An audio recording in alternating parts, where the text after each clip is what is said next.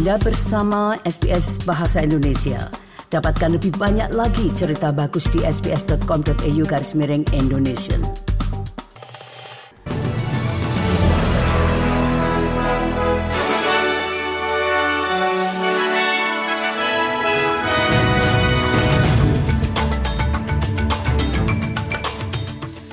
Warta berita S B S Audio untuk hari Senin tanggal dua puluh enam Juni. Sari berita penting hari ini, Rusia mengosongkan situs kedutaan baru yang diusulkan setelah pengadilan tinggi melarangnya. seratus sepuluh juta dolar lebih banyak bantuan ke Ukraina dari Australia. Dan dalam bidang olahraga, pelatih baru untuk Newcastle Jets. Berita selengkapnya. Seorang diplomat Rusia telah meninggalkan lokasi kedutaan baru yang diusulkan negaranya di Canberra setelah pengadilan tinggi memutuskan menentang maksud tersebut.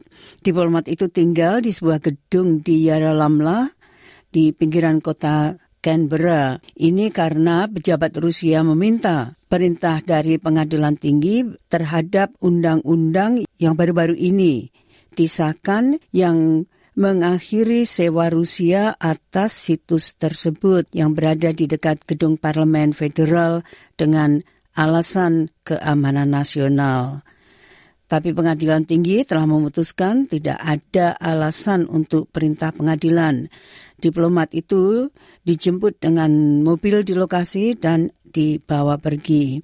Perdana Menteri Anthony Albanese mengatakan pemerintah tidak ingin negara lain menggunakan situs tersebut. It's not intended uh, to uh, to give it to or to allow for any other uh, embassy to be there either.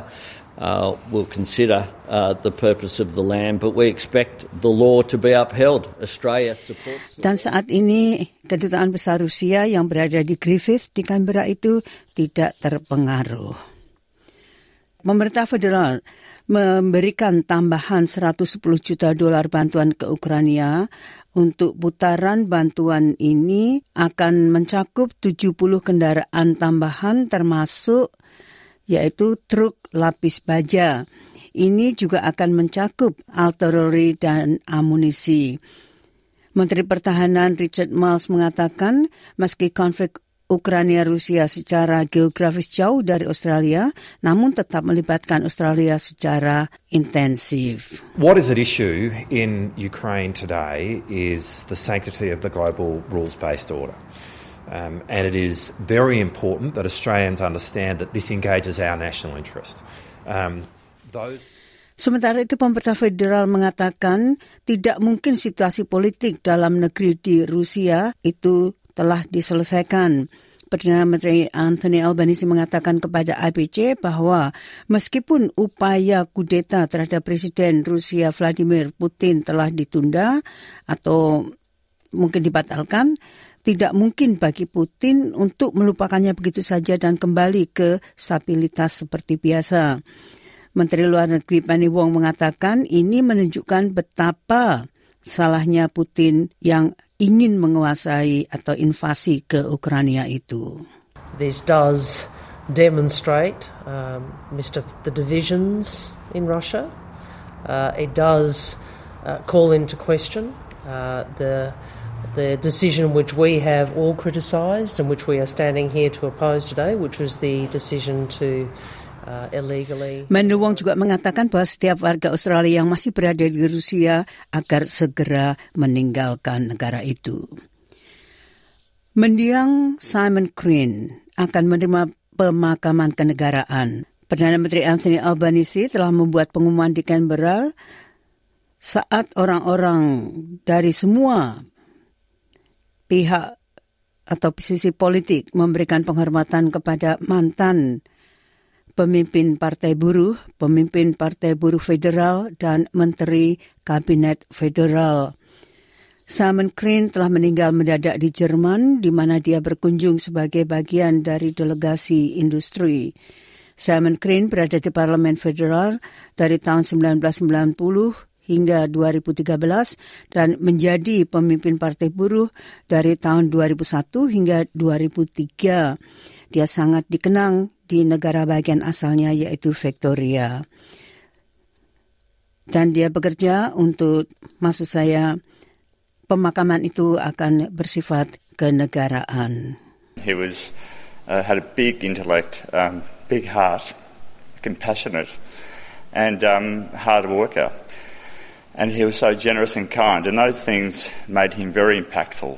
When you worked for Simon, you never quite left Simon. You're always welcome his home. Itulah tadi penjelasan Steve Demopoulos, yaitu Menteri Pariwisata Victoria. Simon Crean meninggal pada usia tujuh puluh empat tahun. Meningkatnya biaya hidup masih menjadi sorotan. Dengan angka baru dari Anglicare Australia menunjukkan bahwa pekerja dengan upah minimum penuh waktu hanya mendapatkan sisa lima puluh tujuh dolar setelah biaya mingguan yang penting. Studi yang disebut analisis biaya hidup itu menunjukkan perumahan adalah biaya hidup terbesar bagi rumah tangga. Direktur Eksekutif Anglicare Australia, Cassie Chambers, mengatakan ini menyangkut pekerja esensial. These are people who've done everything we've asked them to do. They're working full time. They're in the kind of occupations that actually stood at the forefront when we were in the pandemic. They're real retail workers, they're food delivery workers, they're delivery drivers, they're security workers. Organisasi komunitas yang menyelenggarakan acara untuk mendukung suara pribumi ke parlemen akan memiliki akses ke dana yang baru diluncurkan untuk membantu menutup biaya. Ini adalah bagian dari upaya untuk mengalihkan debat suara dari politisi ke komunitas setelah Parlemen Federal mengeluarkan undang-undang untuk memungkinkan diadakan, diadakannya referendum. Juru bicara kampanye Yes dua puluh tiga, Jade Richie, mengatakan dana tersebut akan mengalihkan fokus kampanye dari politik ke percakapan komunitas. This is a community campaign. This is about the Australian people.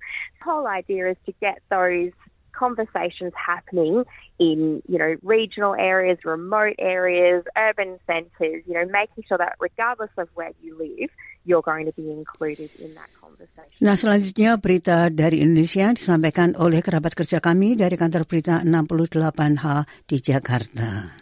Halo saudara. Anda mendengarkan Buletin K B R untuk pendengar S B S Australia. Saya Sindu Darmawan. Penghentian kebijakan visa kunjungan untuk seratus lima puluh sembilan negara menuai kritik dari Asosiasi Perusahaan Perjalanan Wisata Indonesia, Asita. Kalangan pengusaha pariwisata meminta pemerintah mengkaji ulang keputusan tersebut. Sebab menurut Ketua Umum Asita, Nunung Rusmiati, penghentian itu berpotensi merugikan negara. Itu jangan di... di... Jadi akhirnya langsung ditutup seratus lima puluh sembilan negara, terutama kepada negara-negara yang sudah kontribusinya di pariwisata Indonesia. Kan kita bisa lihat gitu loh. So, kita mau bagaimana? Mau nginiin, gaung-gaungin pariwisata, pariwisata, pariwisata. Tolonglah peraturan itu uh, dikaji kembali dalam arti positif. Ketua Umum Asita Nunung Rusmiati mendorong pemerintah memperbaiki tata kelola pengembangan dan pembangunan pariwisata Indonesia. Dia menilai pengelolaan pariwisata masih lemah jika dibandingkan negara ASEAN lain.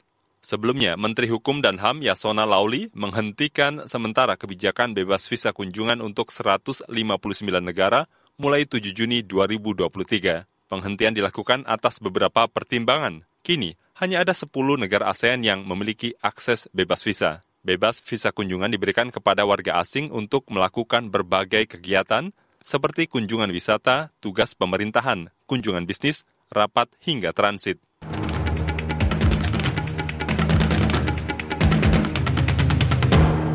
Nah, berita olahraga, Rob Stanton akan menjadi pelatih baru Newcastle Jets di kompetisi pria A-League. Stanton meninggalkan Sydney F C untuk menerima kedudukan baru. Seorang pemain juara dengan Serigala Wollongong di Liga Sepak Bola Nasional lama. Stanton telah menghabiskan delapan tahun terakhir di Sydney F C, lima tahun terakhir sebagai asisten pelatih Steve Corica.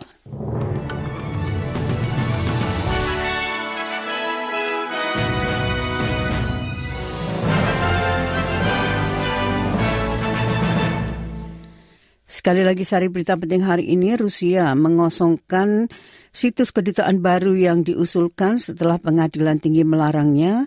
seratus sepuluh juta dolar lebih banyak bantuan ke Ukraina dari Australia. Dan dalam bidang olahraga, pelatih baru untuk Newcastle Jets. Sekian warta berita S B S Audio untuk hari Senin tanggal dua puluh enam Juni.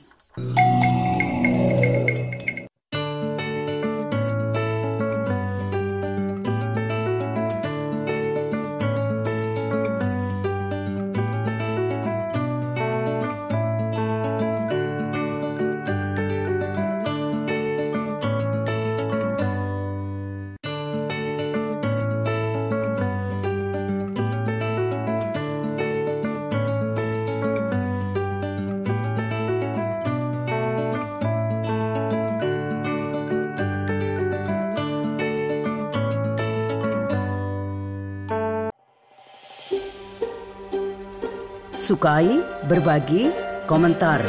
Ikuti S B S program Bahasa Indonesia di Facebook.